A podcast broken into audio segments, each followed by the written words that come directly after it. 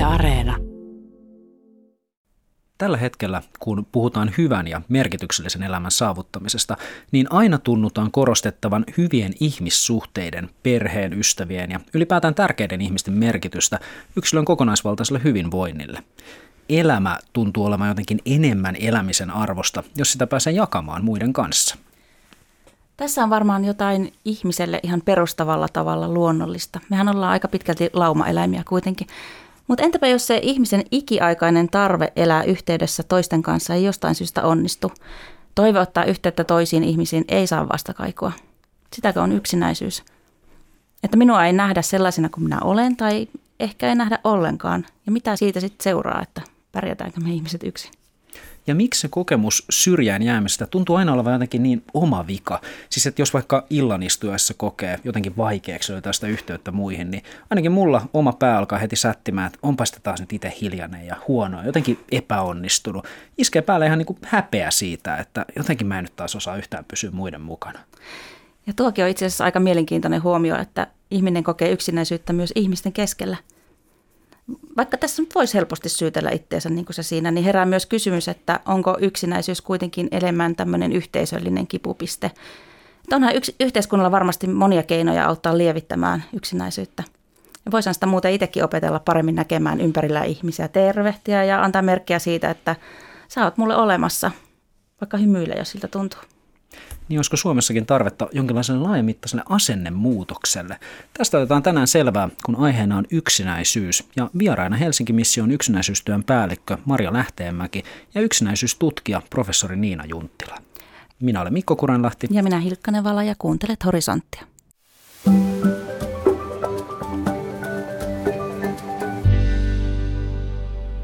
Maria Lähteenmäki, sä oot kirjoittanut luvun yksinäisyydestä keväällä 22 ilmestyneeseen Diakonia nyt-kirjaan ja aloitat sen aiheen käsittelyn tämmöisellä Leo Tolstoin tunnetulla sanonnalla, että kaikki onnelliset perheet ovat toistensa kaltaisia, jokainen onneton perhe on onneton omalla tavallaan, niin mitä tämä lause kertoo yksinäisyydestä ilmiönä?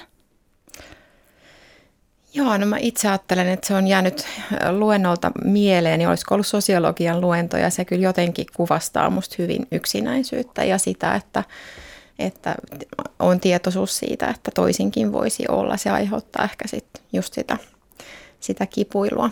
Ja se on aika yksityinen tunne, yksityinen asia myös, yksinäisyys. Mitäs Niina Junttila, oot pitkään työskennellyt yksinäisyystutkimuksen parissa. Mitä ajatuksia tämä Tolstoin lausahdus sulla herättää mieleen, kun se yhdistetään nimenomaan yksinäisyyden kokemiseen? Tuo on mun mielestä äärettömän hyvä ajatus, ehkä niin kuin erityisesti siitä näkökulmasta, että yksinäiset, jotenkin ajatellaan, että on niin kuin olemassa yksinäiset ihmiset ja sitten on muut ihmiset, mutta ei, ei ihmisiä voi niin kuin luokitella sen takia, että yksinäisyys niin kuin joskus sitä kokee ja joskus sitä ei koe, että joka ikinen yksinäinen ihminen on niin kuin ihminen siellä takana ja hän on erilainen, että me voida ajatella jotenkin kate- kategorisoida niin kuin ihmisiä sen yhden tunteen mukaan ihmisessä on paljon muuta, vaikka se niin kuin yksinäisyys ja se tarve tulla nähdyksi, kuulluksi ja kohdatuksi on niitä meidän perustarpeita. Me jokainen tarvitaan sitä jossain määrin, mutta se on kuitenkin niin kuin yksi asia meissä ja pitäisi nähdä muutakin. Tämä oikeastaan kertoo siitä, mistä tuossa äskenkin Mikon kanssa puhuttiin, että voi olla ihmistenkin keskellä yksinäinen myöskin siellä perheessä. Kyllä, juuri näin. Ja usein se on näin, että että semmoista emotionaalista yksinäisyyttä kokee just niissä läheisissä ihmissuhteissa, mutta ei ehkä saa kiinni, että mihin tämä liittyy, että miten mä voisin kokea nämä ihmissuhteet enemmän niin kuin luottamuksellisina tai avoimina tai läheisinä. Että ei ehkä saa kiinni, mitä voisin tehdä ja sitten se ehkä alkaa kasvattaa just tätä kuilua, että sitä huomaa jotenkin, että, tämä ei mulle jotenkin tunnu riittävän, jolloin tulee mukaan varmaan monenlaisia yksinäisyyden lisäksi monenlaisia muita tunteita kuin syyllisyyttä ja häpeää. Tuossa nuo ihmiset on ja ne on ihan kivoja ja niin voisi luottaa, niille voisi jutella, mutta miksi mä en niin pysty? Miksi mä en sitten juttele tai miksi meillä ei ole tietynlaista, ehkä saisi kiinni, että mitä se muunlainen voisi olla. Mielikuva tietysti voi myös olla, että muilla on, kaikilla muilla on jotakin. Että se on meille tyypillistä ihmisinä, että me verrataan johonkin, mutta onko se edes realiteetti, onko semmoisia olemassa. Me voidaan myös muodostaa erilaisia utopioita. ideaali-ihmissuhteista, onko sellaisia just ideaaliperhettä edes olemassa, onko siellä kaikki, kaikissa niitä kipupisteitä ja sitä vähän vaille jäämistäkin. Jos miettii yksinäisyyttä ilmiönä, niin se on varmasti semmoinen, että aika moni kokee tietävänsä, mitä se on, ja varmasti on myös kokenut yksinäisyyttä, mutta sitten samalla saattaa ajatella, että ihan kivahan välillä olla vähän yksinkin, ja voihan sitä aina mennä vaan ihmisten ilmalle, jos tuntuu, että nyt mä oon liian yksin. Mutta määritelläänkö tässä nyt tällaista näkökulmasta yksinäisyys ihan väärin? Määritellään oikeastaan joo. Yksin, yksin oleminen on niin eri asia kuin yksinäisyys, ja yksin oleminen on monelle kiva se on ehkä oikeastaan semmoinen niin kuin neutraali, konkreettinen olotila, että sä olet yksin, sä voit viihtyä siinä, sä voit tarvita sitä niin kuin ehdottomasti, tai sitten se voi tuntua pahalta. Ja silloin kun se tuntuu pahalta ja ahdistavalta, silloin kun se on tavallaan niin kuin, se on olotila, mitä sä et halua, niin silloin se on tieteen määritelmässä yksinäisyyttä. Eli yksinäisyys on aina semmoinen niin kuin negatiivinen kokemus, jotenkin välimatka toiveiden ja todellisuuden välillä. Sulle ei ole sitä, mitä sä haluisit. Joku voi halua se 50 kaveria olla tyytymätön, koska hänelle ei sitä ole. Ja toinen haluaa se yhden läheisen tärkeän ystävän, jota näkee ehkä niin kuin silloin tällöin. Ja voi olla todella tyytyväinen, ei yhtään yksinäinen, jos niin kuin se täyttää tavallaan kaikki ne tarpeet, mitä sulla sosiaalisia suhteille on. Se yksinäisyys, eikö niin, että se on tunne? Miksi se on tunne eikä ominaisuus? Mä ajattelisin, että ominaisuus on joku semmoinen niin pysyvä asia meissä – jos, jos niin kuin se on oikein niin kuin ominaisuus, mutta tunne on semmoinen, että se välillä niin kuin tulee ja välillä menee ja me peilataan tunteitamme suhteessa muihin ihmisiin. Että ehkä ominaisuus on semmoinen niin kuin pysyvämpi asia ja sitten tunne yksinäisyydestä, niin voi olla, että jonkun ihmisen seurassa, ihan niin kuin Maria sanoi aikaisemmin, niin jonkun ihmisen seurassa voit kokea olevasi ihan valtava yksinäinen, kun taas joidenkin toisten seurassa tai yksinään sä et koe sitä lainkaan. Eli se jotenkin se lähtee siis niin kuin aivotutkimuksen perusteella, niin se on se, niin kuin, miten meidän aivot reagoi. Otsa-ohimolohkon takana semmoinen DAC-niminen alue reagoi siihen, että miten sä oot kontaktissa vuorovaikutuksessa muiden kanssa. Ja se tuntuu siis samalta kuin fyysinen kipu, tai niin kuin periaatteessa on niin kuin fysiologisesti sama kuin fyysinen kipu. Ja se saa sut tekemään asioita, jos susta aina tuntuu pahalta, aina satuttaa, niin silloin se on, on niin kuin tavallaan semmoinen, semmoinen asia, joka voi ehkä vähitellen muuttua ominaisuudeksi. Tämä onkin loistava kysymys, koska silloin kun se jatkuu pitkään, niin sitten sä alat niin kuin jotenkin omaksua niitä asioita ja toimii tietyllä tavalla. Ja siitä tulee se pysyvä, niin kuin Maria kuvasi niitä ajatusvääristymiä, jotka lähtee siitä, että sä jotenkin aina koet olevas ulkopuolinen tai vääränlainen, etkä sovi joukkoon. Joo, ja kun tuossa Mikko sanoit alkuun, että tarvitaanko asennetyötä, niin me just ajatellaan, ajatellaan niin, että juuri tuossa kohtaa tarvitaan asennetyötä. Meillä on kieli, jota me käytämme, ja kielellä me voidaan määritellä tuo yksinäinen tuolla. Ja tämä on niin myös se, mistä, mihin jokainen voi vaikuttaa. E, eli että me niin kuin haastetaan sitä, että me ei ulkoa määritellä ketään yksinäiseksi, tai että jos mä itse määritän itseni yksinäiseksi, niin se myöskin, että mä oon tällä hetkellä yksinäisyyttä kokeva, niin ne on kaksi eri asiaa. Kun sitten jos mä identifioidun yksinäiseksi, niin helposti mä myös alan toimia tavalla, että ikään kuin se tukee mun identiteettiä. Eikä se silloin e- ehkä niin kuin löydä niitä keinoja liittyä muihin tai löytää toisenlaista polkua. Että me kuitenkin elämänkaaren aikana myös muututaan, että vaikka elämä olisi mennyt yksinäisellä tavalla aikuisuuteen, niin se ei tarkoita, etteikö siellä voisi löytyä, löytyä sitten, sitten ystävyyttä tai, tai omanlaisia porukoita, mihin liittyä, mutta on sitten just se, mihin pyritään kanssa, että pidettäisiin se oma ja toisenkin mieli avoimena, että vaikka sitä kokee sitä yksinäisyyttä, niin, niin haluaako siihen identifioitua. Siis käytännössä siis tarkoittaa sitä, että yksinäisyys voi olla myös oikeastaan jotain, mihin ihminen on tavallaan oppinut. Kyllä mä ajattelen, että se on, mehän kuitenkin kuullaan mediassa vaikka, ja silloin me tehdään ikään kuin luodaan jo sitä, että tietynlainen ihminen ajautuu yksinäisyyteen. Ja yksinäisyydestä on tullut mun mielestä jo teemallisesti sellainen, että sun pitää tunnustaa olevasi yksinäinen, että ikään kuin se on jo jotain, mikä leimaa ihmistä negatiivisella tavalla. Ja tämä on taas kerran sellainen stigmaattinen niin termistö tai tapa puhua tästä koko asiasta. Ei, se on kokemus, me kaikki koetaan sitä ja mitä se tarkoittaa, kun se pitkittyy, niin, niin sit siitä voi alkaa muodostua sit just sitä, että mä alan tulkita, että me koitan löytää ymmärrystä sille ilmiölle, niin sitten se ehkä identifioituu, että musta on tämmöinen puoli, mutta niin kuin Niina sanoi, voi olla se puoli, mutta on paljon muitakin puolia, että se mieli pysyisi avoimena myös kaikelle muulle. Te olette puhunut semmoisesta kuin yksinäisyyden kehä. Mitä se tarkoittaa? Onko se just tämmöinen itseään ruokkiva? Joo, joo. Se on oikeastaan, jos ajatellaan niin yksinäisyyttä sinänsä niin kuin semmoisena aktivaationa, se on vähän kuin nälkä tai jano tai vilu tai väsymys tai joku. Se kertoo meille, että sun pitää toimia toisin. Ja silloin, jos sulla on niitä taitoja ja tilaisuuksia ja mahdollisuuksia ja sä oot oppinut, että sä osaat ja pystyt ja tiedät, miten toimitaan toisten kanssa, niin sä pääset siitä kehästä niin kuin ulos. Mutta jos, jos niitä ei ole, ja varsinkin jos alkaa niin kun nähdä muut pelottavina, on jotenkin aikaisempia kokemuksia, että muut haluaa satuttaa sua tai sä et niin kun pääse mukaan, niin silloin se alkaa tavallaan niin pyörittää sitä kehää, joka vähitellen vaikuttaa ihan kaikkiin meidän niin kun, jotenkin se käyttäytymiseen ja tunteiden ja kognitioiden aktivaatio niin kuin vahvistaa itse itseään silloin, kun ollaan kehässä. Ja mä ajattelin, että se on, se on asia, mikä jotenkin niin kuin, että yksinäisyys, se, se niin kuin jotenkin se kokemuksena, niin siinä on aina ne juuret. On ne sitten lähtenyt vaikka sieltä niin kuin sikiö, sikiöajalta tai siitä, kun sä oot syntynyt, miten sulla on reagoitu kotona ja miten sulla on annettu sitä turvaa ja tukea ja onko sua niin kuin nähty ja kuunneltu ja kaikkea mahdollista. Että jotenkin semmoinen, niin kuin kehä on tavallaan niin kuin pitkä, mutta se on sama aikaan mun mielestä niin kuin siinäkin hetkessä semmoinen syvä, joka tuo niitä niin kuin erilaisia reaktioita mukaan. Tuossa aiemminkin puhuitte näistä perustarpeista ja juurikin tämä, että jos, jos yksinäisyys tuottaa esimerkiksi kipua, joka rekisteröityy aivoissa samalla kuin fyysinen kipu, että meidän kehokin tavallaan hyvin voimakkaasti vastustaa yksinäisyyttä, niin m- miten tämä pitäisi siis ymmärtää, että miksi meidän ihmisten on niin hirveän vaikea kestää yksinäisyyttä? Miksi se on meille niin kriisi? Yksinäisyys on alun perin tarkoittanut sitä, jos jäät lauma ulkopuolelle, niin sä et selviydy. Eli kaikki semmoiset niin kuin turva ja tuki, jotenkin se, että sulla on ollut semmoinen niin paikka, jossa sä asut tai sä oot saanut ravintoa, sä oot saanut suojaa niitä petoja vastaan ja vihollisia vastaan, niin silloin kun sä oot lauma ulkopuolelle, niin se uhkaa sun olemassaoloa. Ja meillähän ei tällä hetkellä, ei meidän tarvitse taistella niitä petoja vastaan, eikä varmaan niin vihollisiakaan vastaan enää niin paljon, mutta se on edelleen meillä jotenkin niin kuin, se on niitä tarpeita, jotka tavallaan niin kuin sun tarvii olla olemassa. Sosiaalinen olemassa oleminen on jotenkin se meidän perusta.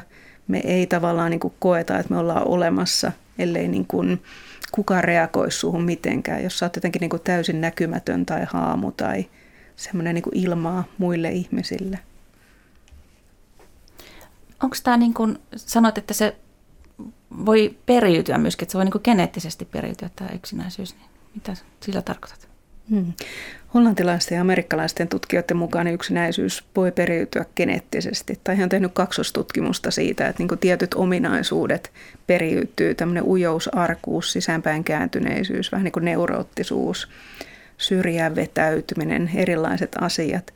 Mutta kyllä mä olisin itse ehkä niin kuin vahvemmin sitä mieltä, että se on niitä opittuja asioita, mitä opitaan kotona, mitä opitaan hiekkalaatikolla varhaiskasvatuksessa koulussa.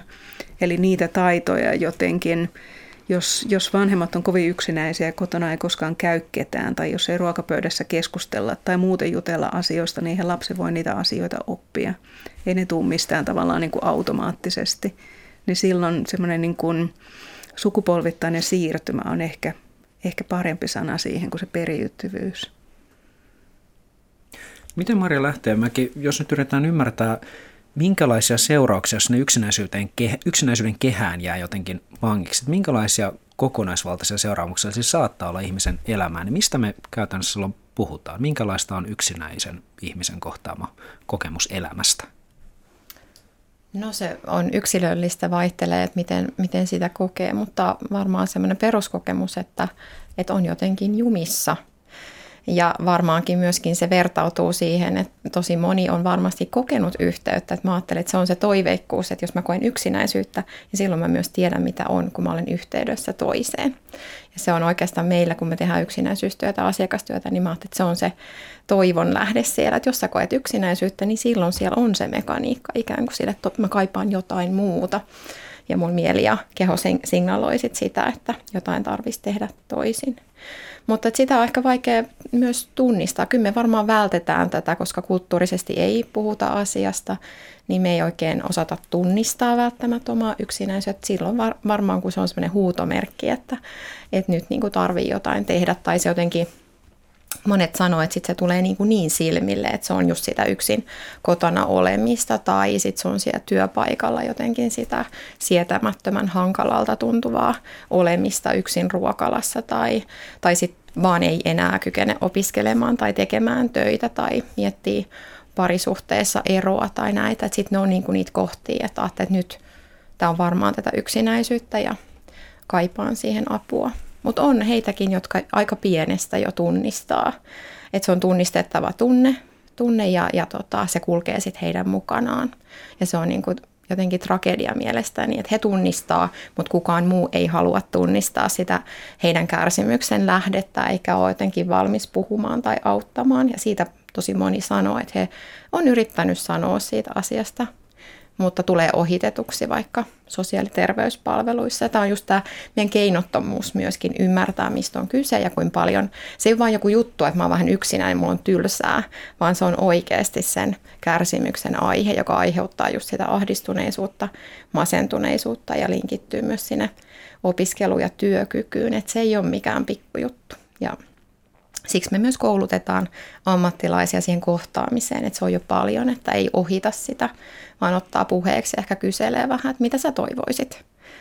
Ja se on niin se ensimmäinen juttu, että mä en ohita sitä. Ja se vaikka se on kuin vaikeaa, kenties vie mut vastatunteena kanssa avuttomuuden tunteeseen ja siihen ahdistuneisuuteen, niin mä päätän niin jotenkin ottaa siitä semmoisen niskaotteen, että mä päätän puhua tästä ja aion olla sulle avuksi tai kysyä, että miten mä voisin auttaa.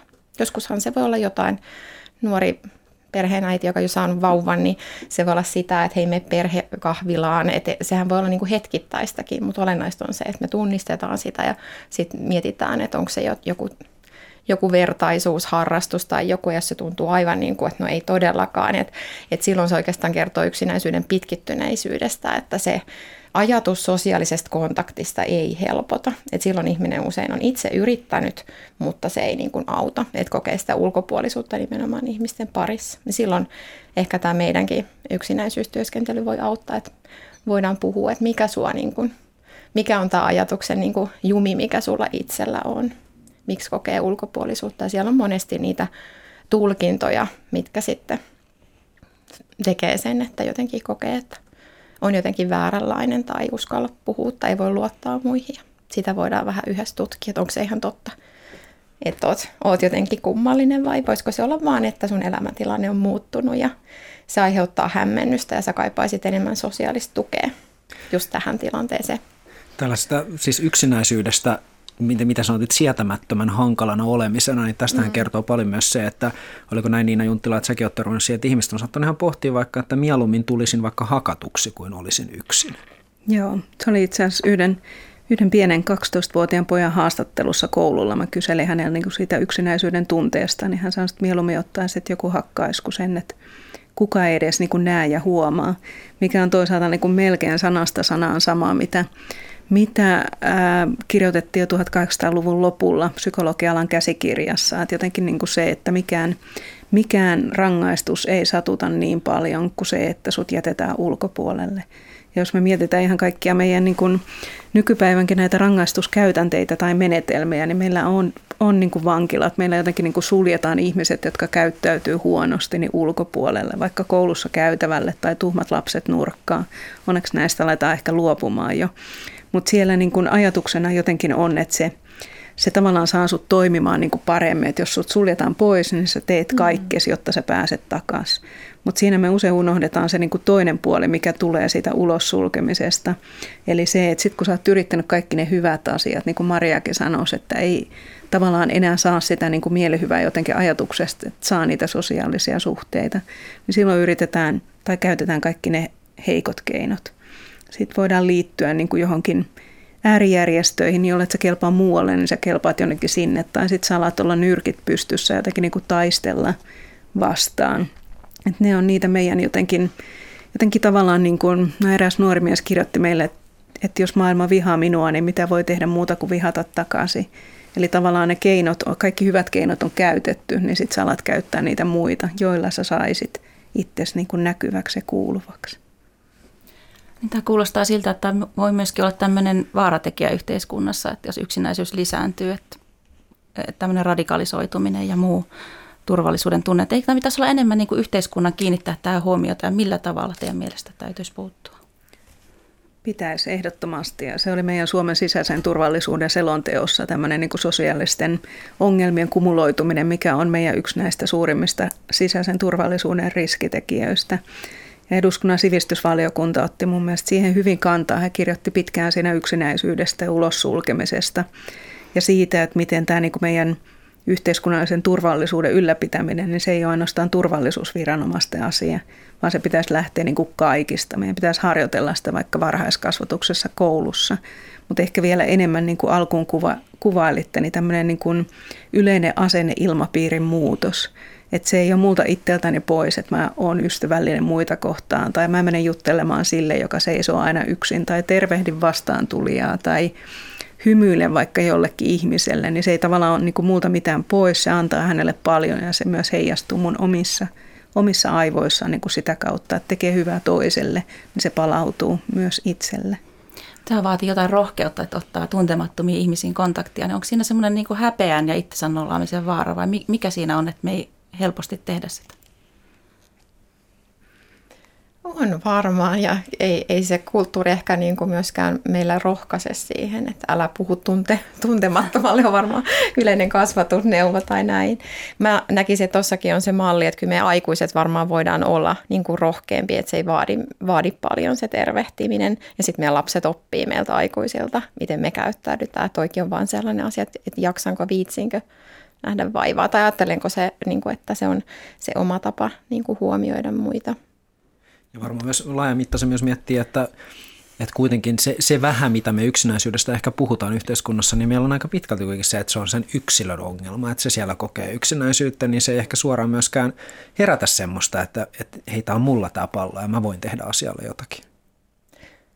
Niin mä ajattelisin, että tuossa on ehkä helposti edelleenkin semmoinen bystander bias, että, niin kuin, että, että me ollaan totuttu, että, aa, että meillä on tämmöinen lauma nimeltä ihmiset ja siellä on aina niitä ulkopuolisia. Että tota, kyllä se mun sydäntä särkee, että meillä on edelleenkin lapsia, jotka on niin kuin vuodesta toiseen koulun pihalla yksin ja sitten ei, niin kuin, kukaan ei niin kuin jotenkin näe heitä tai mitään ei voida keksiä. Tästä me puhuttiin nuorisotyön koulutuksessa ja, ja tota, että se, se, he kokee sitä samaa, että miten voi olla, kun se, se on silloin jo ollut ilmiö. Jos me kuitenkin annetaan tämän niin kuin jatkua, niin sen kertoo siitä keinottomuudesta ja siitä, että me hyväksytään, että joku jää ulkopuoliseksi. Ja, ja tota, kyllä sillä on varmaan, niin se on jo lähtökohtaisesti se asenne, että, että me niin kuin mietitään näitä ratkaisuja. Voi olla, että se ihminen viihtyy siellä itsekseen, mutta että sekin, että kyllä sen jokainen pystyy lukemaan toisesta, että jos hän ei viihdy, että hän ei ole sitä valinnut tai hän ahdistuu siitä, että siellä pitää olla siellä ulkona. Voidaan keksiä niin kuin yhteisiä keinoja, jos ei sitä halukkaa just siihen isoon porukkaan liittyä, niin mitä se voisi olla se kiva tekeminen välitunnilla hänelle.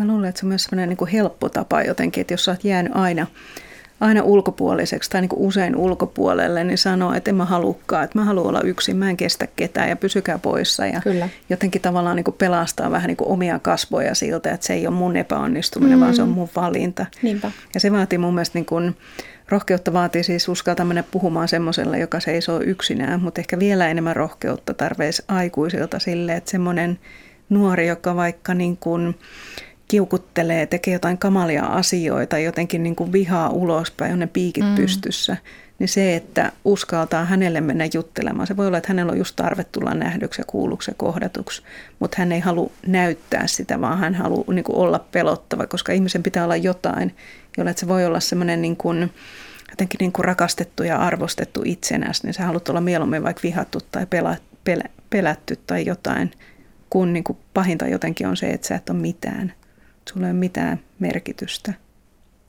Ja kyllähän tämä siis varmasti myös, paitsi siis tämmöisen niin kuin yhteiskunnallisen turvallisuuden kysymys, niin myös niin kuin aiemmin toit, toit ilmi Maria, niin onhan tämä varmasti myös niin kuin kansanterveydellinen kysymys, jos tähän ei osata tälleen niin kuin ennaltaehkäisevästi, vähän etukennoisesti olla, olla yhteydessä. Onko tällä hetkellä tilanne niin, että kun yksinäisyys ei ole diagnoosi, niin käytännössä sitten kun sä oot jo vakavampien oireiden kanssa, niin sitten voit saada apua?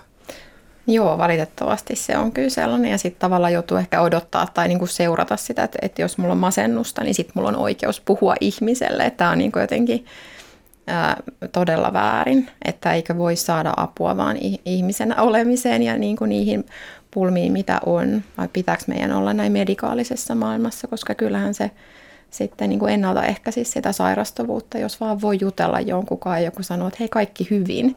Koska varmaan on niin, että me vaan itse monesti myös tulkitaan, että mä en osaa tätä vanhemmuutta tai parisuhdetta tai työelämässä. Sitten joku sanookin, että, että toi on, niin kuin moni kokee tota samaa tai että mä saan kiinni, mistä puhut, puhut ja sitten saa tukea siihen, niin ehkä ei tarvii mennä niin syviin vesiin ja sitten jokainen meistä kuitenkin haluaa pärjätä elämässä – hyvin ja, ja suoriutuu hyvin ihmissuhteissa ja, ja opinnoissa ja töissä, mutta voitaisiin saada no ammatillisesti, mutta sitten mä ajattelen myöskin, niin kuin me rohkaistaan ihmisiä niihin verkostoihin, että me jotenkin myös vähän ehkä liikaa professionaalistutaan, että ajatellaan, että kaikki keskustelu tapahtuu terapiassa, mutta ihan vaan se vertaisuus, ihmisyyden ihmettely ja huomaaminen, että hei, muilla on ihan samanlaista ja tämä taitaa liittyä tähän ihmisenä olemiseen, niin kuin nämä hankaluudet tai, tai niin kuin ne yksinäisyyteen liittyvätkin teemat. Me ei välttämättä tarvita sitä sanoa yksinäisyys, kun me voidaan puhua, puhua kenties siitä, että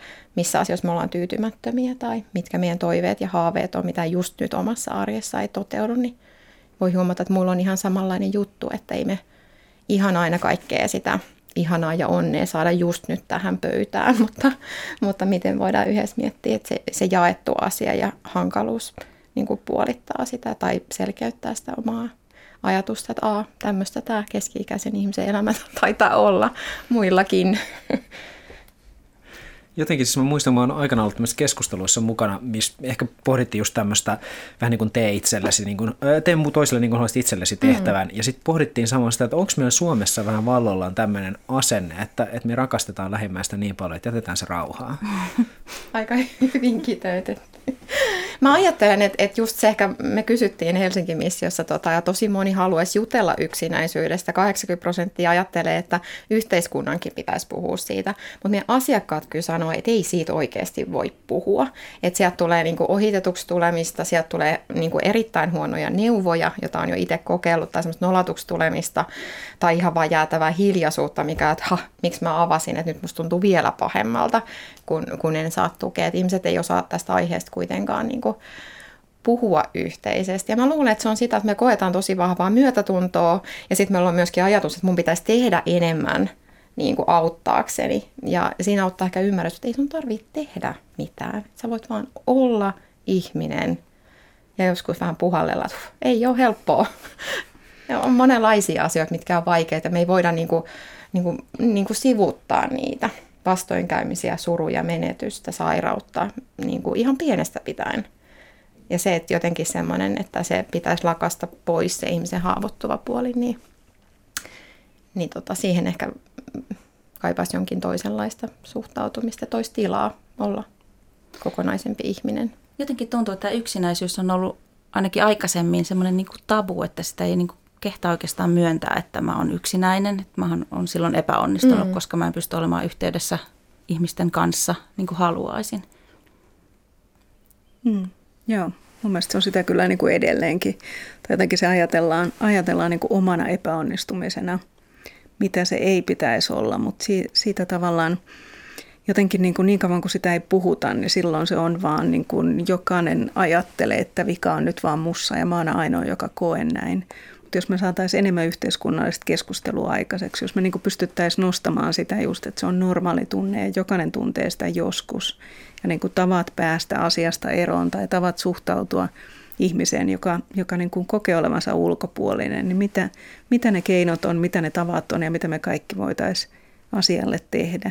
Niin mä jotenkin ajattelisin, että se alkaisi vähitellen – näyttäytyy niin kuin toimivana. Että meillä on kyllä satoja interventioita yksinäisyyden vähentämiseen, mutta meillä puuttuu ehkä just se semmoinen niin kuin laaja asennemuutos, että yksinäisyys ei ole ainoastaan niin kuin yksinäisyyttä kokevien ihmisten asia, vaan se on meidän kaikkia asia ja meidän pitäisi siihen niin kuin yhteisesti panostaa. Onko se interventiossakin just se, että ylipäätään, jos niin kuin Helsingin missä toteuttaa yksinäisyystyötä, niin usein mm. se varmaan alkaa joskus ja sitten se loppuu joskus, niin onko se niin kuin tavallaan se keskeinen ongelma tavallaan, että sitten se saattaa se yksinäisyyskin palata, kun, kun työskentely loppuu? Se on ehkä yksi niistä asioista. Mä ajattelisin, että tämä Helsingin mission on siinä mielessä niin kuin poikkeava, että siinä tavallaan niin kuin autetaan ihminen sen niin kuin tietyn asian yli ja oppimaan niitä niin kuin tavallaan taitoja. Että se ei ole pelkästään semmoinen vaikka kerho, mikä järjestetään vuoden verran tai jotain muuta, vaan se niin kuin muuttaa sua jotenkin sun omaa toimintaa. Mutta kyllä mä silti ajattelisin itse asiassa ihan, ihan uuden semmoisen tota, meta-analyysinkin mukaan, niin tarvittaisiin samaaikaisesti monia keinoja. Että tarvittaisiin sitä yhteiskunnallista muutosta ja tarvittaisiin niitä taitoja ja jotenkin sitä niin kuin oman, oman tulkintojen pohdintaa. Että jos tehdään yhtä asiaa pienen ajan, niin se vaikutus on tosi pieni. Mutta jos tehdään samaaikaisesti montaa asiaa ja vielä niin kuin vaikka jotenkin jotenkin niin kuin sekvensseissa tai jotenkin niin kuin tavallaan jatkuvasti, niin silloin, silloin me saataisiin muutosta. Pakko kysyä Niina Junttila, kun sulla on kuitenkin pitkä, pitkä kokemus myös siis yksinäisyystutkimuksesta, niin onko siis jossain muissa kulttuurissa yhteyksissä sitten saatu otettua tämmöisiä askeleita? Onko, onko semmoisia piirteitä, jotka ihan selkeästi on vienyt asiaa eteenpäin verrattuna siihen, mikä se nyt on Suomessa tämä tilanne? Hmm. No esimerkiksi Britanniassahan perustettiin, olikohan viitisen vuotta sitten, niin sinne nimettiin ensimmäinen yksinäisyysministeri ja siellä on tehty näitä yksinäisyysstrategioita ja sieltä nyt on niin kuin jotenkin nostettu paljon niitä aukkoja, että mikä on seuraava askel, mitä pitää, pitää tehdä. Että ihan se ensimmäinen ei mun mielestä kauhean hyvin onnistunut, ehkä siksi, että se tuli niin kuin ylhäältä alaspäin, mutta nyt siihen on sitoutettu laajempi joukko, joka yhdessä lähtee viemään eteenpäin, että miten vaikka niin kun rakennetaan uutta asuinaluetta, niin mitä asioita pitää huomioida, tai miten julkisessa päätöksenteossa pitää ottaa asioita huomioon, tai miten koulut toimii, näitä eri, eri näkökulmia. Niin mun mielestä siellä ollaan kyllä aika, aika pitkällä, koska he laski sitä, kuinka, kuinka kalliiksi se tulee kansantaloudelle, että ihmiset kokee yksinäisyyttä ja sairastuu tai jää pois työelämästä tai koulutuksesta tai mitä tahansa muuta niitä yksinäisyyden niin kuin yhteyksiä onkin paljon, niin et Japanissa ollaan siis menossa niin kuin samaan suuntaan. Siellä, siellä on vastaava strategia. Mä kyllä todella toivon, että me saadaan Suomessakin se vähitellen nyt niin kuin aikaiseksi. Just semmoinen niin poikkisektoriaalinen, että siinä ei ole pelkästään järjestöt, pelkästään tutkijat, pelkästään päättäjät, vaan että siinä olisi niin kuin eri toimijoita, jotka sitten yhteistyöllä saisi sais sitä asiaa vietyä eteenpäin. Mä jäin kiinnostamaan vielä Maria Lähteenmäki, kun teet siellä Helsingin missiossa. Sulla on tämmöinen titteli, että sä oot yksinäisyystyön päällikkö, niin tota, sieltä sitten voi yksinäisyyteen hakea apua ja netistä löytyy yhteistietoja ja muuta, mutta voiko niin kuin, mikä siinä on se tavoite, että onko sieltä niin tarkoitus löytää joku ihminen niin ystäväksi vai, vai voiko ihminen jotenkin selvitä yksinäisyydestä niin kuin yksin? Minkälaisia keinoja se on tarjolla? Joo, me tarjotaan siis ammatillista keskusteluapua ja sitten meillä on tämmöinen tutkimusperustainen tehtäväkirja, työkirja.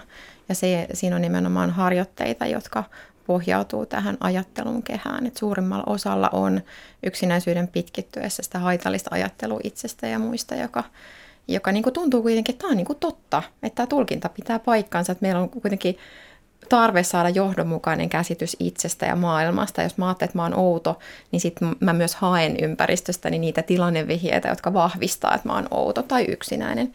Ja tämä on ikään kuin se, että mistä saa niinku kiinni, että, että se tuntuu musta niinku todelta ja to, totta kai siellä on taustalla myöskin tekijöitä, että mitkä niinku, ä, sosiaalisissa suhteissa niinku ylläpitää yksinäisyyttä, että on tullut ohitetuksi tai ollut kiusaamiskokemusta tai näin, mutta sitten se jää niinku päälle ikään kuin kokemuksena, että ei, ei on vaikea luottaa ihmisiin tai saada kiinni, että miten voisin, miten voisin tai edes haluaisin liittyä muihin sitten, kun niitä kokemuksia on. Niin se auttaa, että me puhutaan siitä, saa ymmärrystä. Tämä on, niin, tämä on tämä yksinäisyyden tunne ja kokemus ja sitten yksilöllisesti myös pohtii, että mitä tämä tunne mulle niin kuin merkitsee. Että se kuitenkin, se ei ole vaan sitä, että mä kaipaan ihmistä, vaan se on jotenkin jotain, että mä haluaisin – haluaisin olla avoimempi vaikka, että mä haluaisin pystyä puhumaan itsestäni avoimemmin tai se, se on jokaiselle omanlainen, että se tunne ikään kuin, sitä voi ajatella tietynlaisena tienviittana, että se myös ää, vie niin kuin toisten, toisten tota, suuntaan, mutta ei vaan niin kuin päämäärättömästi, että ei se ole se, että mä oon ihmisten parissa, niin se on se lääke, vaan että mitä minä haluan ja miten mä voisin itse olla myötävaikuttamassa. Eli yksinäisyyden keskellä helposti toivon, että, että muut ottaa yhteyttä ja että se on just sitä, että mä jään ehkä opitun avuttomuuden sijaan, että, että tilaan, jossa mä toivon, että muut tekee ja kun mä huomaan, että muut ei tee, niin se määrittää mua. Mutta me lähdetään siitä, että mitä sä itse voit tehdä ollaksesi vähemmän yksinäinen. Että siinä mielessä tämä on tätä itse tuntemusta, itse reflektio ja sitten sen oivaltamista, että se mitä mä ajattelen tai olla määrittää itseä negatiivisesti, niin se ei välttämättä olekaan ihan totta. Että se on kokemus ja näin mä oon ajatellut, mutta mä voin ajatella myös toisella tavalla. Mä voin tulkita sitä tilannetta, kun mä menen yksin kotiin, niin, niin, kuin niin että no ei se nyt tarkoita, että mä oon epäonnistunut ihmisenä. Että mä oon nyt täällä, tässä kohtaa niin kuin vietän elämääni yksin ja, ja tota, sitten mä voin miettiä, että mitä mä kaipaan. Mä kaipaisin kenties kumppania, niin mistä mä voisin löytää sen sijaan, että mä jään aina yksin kotiin, niin sitten hän pitää itse lähteä jollain taka- tavalla tekemään vähemmän yksinäisiä asioita, jotta mä voisin kumppanin löytää. Ja sitten mietitään niitä asioita, että mistä se ihminen on kiinnostunut, mitkä on hänen arvopohja, että mistä niitä just hänen henkisiä ihmisiä voisi löytää. Että ei ketä tahansa ihmistä, vaan se, joka olisi hänelle kiva tyyppi. Sitä helposti peilaa itteensä muihin ihmisiin ja katsoo esimerkiksi, mulla oli semmoinen Instagram-kokemus, että mä lakkasin seuraamasta Instagramia, kun siellä oli aina niin kivoja juhlia kaikilla ihmisillä. Mä ajattelin, että no mun vappuun ei nyt kuulu tuommoinen seuru ja jotenkin, että onko niin yksinäinen kunnes sitten tajusin, että no en, enhän mä oikeasti jaksaisi sitä sellaista kauheata sosiaalista meininkiä. Ja ehkä mä just katoin siinä vaan, että mä olisin halunnut siihen hetken, kun kilistetään ja naurataan, mutta se kaikki muu olisi ollut mulle ehkä Mm. Niinä sä käytit sitä, että sosiaalisen, sosiaalinen ämpäri saattaa täyttää, niin mulla olisi saattanut hulahtaa ohi jo, yli jo jossain vaiheessa aikaisemminkin. Kyllä, se on mun mielestä loistava vertauskuva yhdeltä meidän niin tutkimuksen osallistuneelta. Että hän sanoi, että hän on valtavan sosiaalinen ihminen, mutta hänen sosiaalinen ämpärinsä on aika pieni. Että se täyttyy nopeasti ja sitten pitää saada mm. olla yksi. Ja mä huomaan, että mulla on kyllä kanssa sosiaalinen ämpäri aika pieni, että se pitää päästä tyhjentämään aina välillä jonnekin ja olla yksin ja rauhassa. Ja ehkä se on yksi niistä asioista, että silloin kun mietitään just, että miten mä pääsen vaikka yksinäisyyden kokemuksistani eroon, niin myös se, että jos sä väkisin menet sinne juhliin ja ajattelet, että sun kuuluu mennä, sun kuuluu olla sosiaalinen, mm. niin se tuo koko ajan sitä ahdistusta, jotenkin niin kuin stressaa ja sä koet ehkä itse asiassa vielä enemmän yksinäiseksi, kun sä koet, että sä et mm. kuulu tähän porukkaan ja sä et halua olla täällä. Ja sitten tulee semmoinen jotenkin niin kuin semmoinen tasapainoilu siinä välillä, että mun mielestä jotenkin niin kuin sen myös itselle myöntäminen, että joo, mä pidän ihmisistä, mutta mä oon aika introvertti ja mä tarvitsen omaa aikaa ja mun pitää saada vetäytyä yksin sinne omaan asuntoon välillä. Niin se helpottaa kyllä olotilaa. Että se, se on ehkä niin kuin, silloin sä oot myös muille paljon ehkä niin kuin ystävällisempi ja parempi ihminen, kun sä saat purkaa sitä omaa niin kuin yksin olemisen tarvetta kanssa siihen niin kuin yksin vietettyä aikaa, joka on aika ihanaa usein. Pakko nyt tässä, kun Hilkka nostit esille tämän vertailukulman myös, niin siis kyllähän me pitkälti myös eletään keskellä tämmöistä aika, niin kuin, voisiko sanoa, kilpailu- ja vertailukulttuuria, jossa myöskin sit korostetaan tämmöistä yksilöllistä pärjäämistä ja tehokkuutta ja, ja itseohjautuvuutta kaikkea. Niin onko tämmöinen kulttuuri jotenkin myrkkyä yksinäisyyttä kokevalle ihmiselle? Hmm, kyllä ehkä erityisesti niin kuin, ähm, tänään just viimeisteltiin yhtä artikkeliin, niin siinä, siinä katsottiin aikaisempia tutkimuksia, että miten tämmöinen niin sosiaalinen media, sieltä kautta niin kuin vertailu, niin erityisesti se osuu kyllä tyttöihin, että tytöt jotenkin niin kuin haluaa vertailla itseään sosiaalisessa mediassa niihin muihin. Ja sitten jos siellä on niitä, niitä julkimoita, joilla on 500 kaveria ja sulle tai niin kuin 500 se on varmaan tosi pieni määrä tällä hetkellä kyllä, mutta tavallaan niin kuin oma itsellä on paljon vähemmän, niin silloin aina ajattelee, että mä jotenkin niin kuin epäonnistun meidän pitäisi kuitenkin muistaa se, ihmisillä taitaa olla keskimäärin 5-6 semmoista niin kuin kaveria, joihin pidetään kontaktia enemmän yllä, niin se on paljon paljon pienempi määrä, mitä, mitä se on, mitä niin kuin välillä näytetään esille. Onhan tämmöinen niin kuin sosiaalisuus on tällä hetkellä tosi, tosi tavoiteltavaa. Ja mun mielestä sosiaalisuus kuitenkaan ei tarkoita sitä, että sun pitää olla aina äänessä ja aina esillä ja jotenkin niin kuin jatkuvasti muiden kanssa yhteyksissä, vaan semmoinen niin kuin oma luonnollinen olotila, niin se olisi, olisi varmaan niin kuin semmoinen hyvinvoinnin lähde. Me voitaisiin paljon paremmin, jos me niin kuin, paitsi meillä olisi niitä niin kuin hyviä turvallisia sosiaalisia kontakteja ja semmoisia niin kuin tarpeeksi niitä, niitä verkosta ja muuta, niin myös ymmärrettäisiin se, että missä kohtaa se oma ämpäri on täynnä ja tarvii saada olla yksin. Olisiko teillä jotain neuvoja sitten semmoiselle ihmiselle, joka kokee kuitenkin olevansa yksinäinen ja, ja voi olla aika se kipeäkin asia, niin, niin miten, miten toimia tämmöisessä tilanteessa? Toi on aina vaikea kysymys, koska mä ajattelen, että, että ulkoapäin niin kuin semmoinen neuvon antaminen on niin kuin helppoa, että, että se itsensä äärellä jotenkin pysähtyminen, että mitä siinä hetkessä niin kuin kaipaa ja mikä se, mikä se tekeminen tai oleminen on.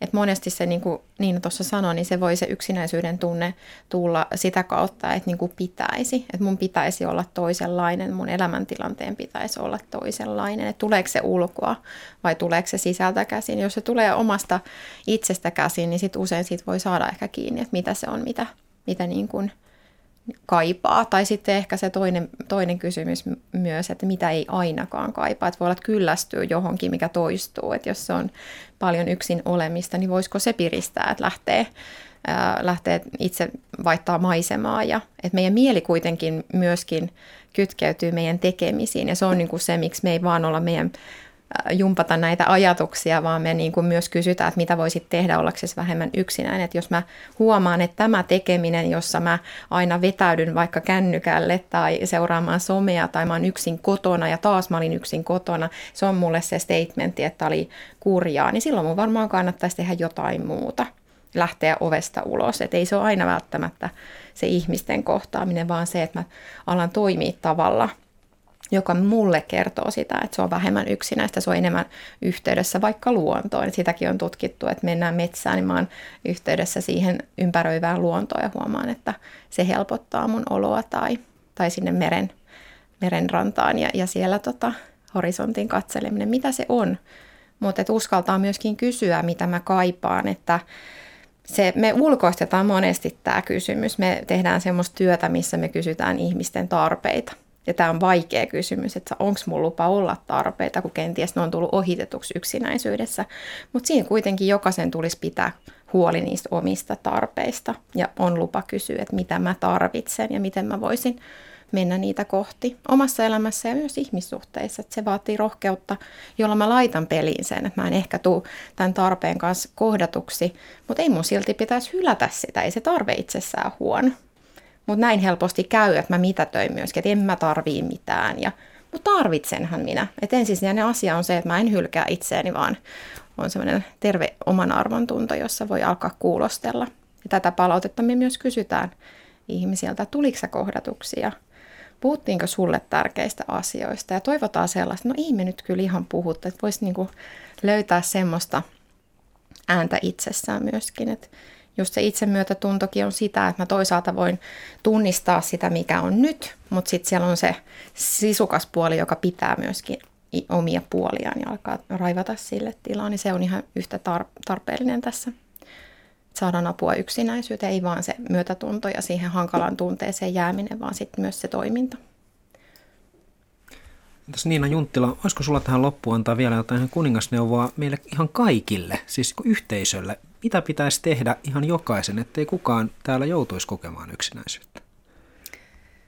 No, en tiedä, onko kuningasneuvo, mutta mä ajattelen, että meidän pitää nähdä toisemme. Että se, että sä ratikassa tervehdit tai jotenkin, niin kuin, mistä puhuttiin aikaisemmin, että me koetaan jotenkin niin kuin nolona se, että jos sä ootkin ystävällinen jollekulle tai tervehdit ja se ei vastaakaan, niin sen pitäisi mun mielestä enemmän olla noloa sille ihmiselle, joka ei niin kuin vastaa kuin sulle ja ehkä niin kuin ylpeästi olla, olla niin kuin toisille jotenkin niin kuin olemassa, kysy kuulemisia tai nähdä tai jotenkin niin kuin osoittaa, että sä olet täällä, täällä olemassa. Ja ehkä mä kyllä haastaisin kaikki osallistumaan meidän lähdepäivään joka kuukauden kymmenes päivä. Silloin haastetaan ihmisiä tekemään toisille ystävällisiä asioita, avaamaan se oven tai viemään naapurin mummolle kahvipaketin tai kutsumaan ystävät koolle tai ihan mitä tahansa, koska niistä niin kuin pienistä asioista koostuu se iso muutos. Kukaan meistä ei pysty tekemään semmoista niin kuin valtava isoa muutosta, mutta me kaikki voidaan tehdä niitä pieniä, niin niistä, niistä tavallaan kasautuu sitten loppujen lopuksi se, mitä voidaan saada aikaiseksi. Niin jotenkin tässä on käynyt ilmi, että kaikki me ollaan jossakin vaiheessa niin kuin yksinäisiä ja se on myös tunne ja sille voi tunteelle tehdä jotakin, että se helpottaisi. Kiitos todella paljon keskustelusta Maria Lähteenmäki ja Niina Junttila. Kiitos. Kiitos. Kiitos. Thank you.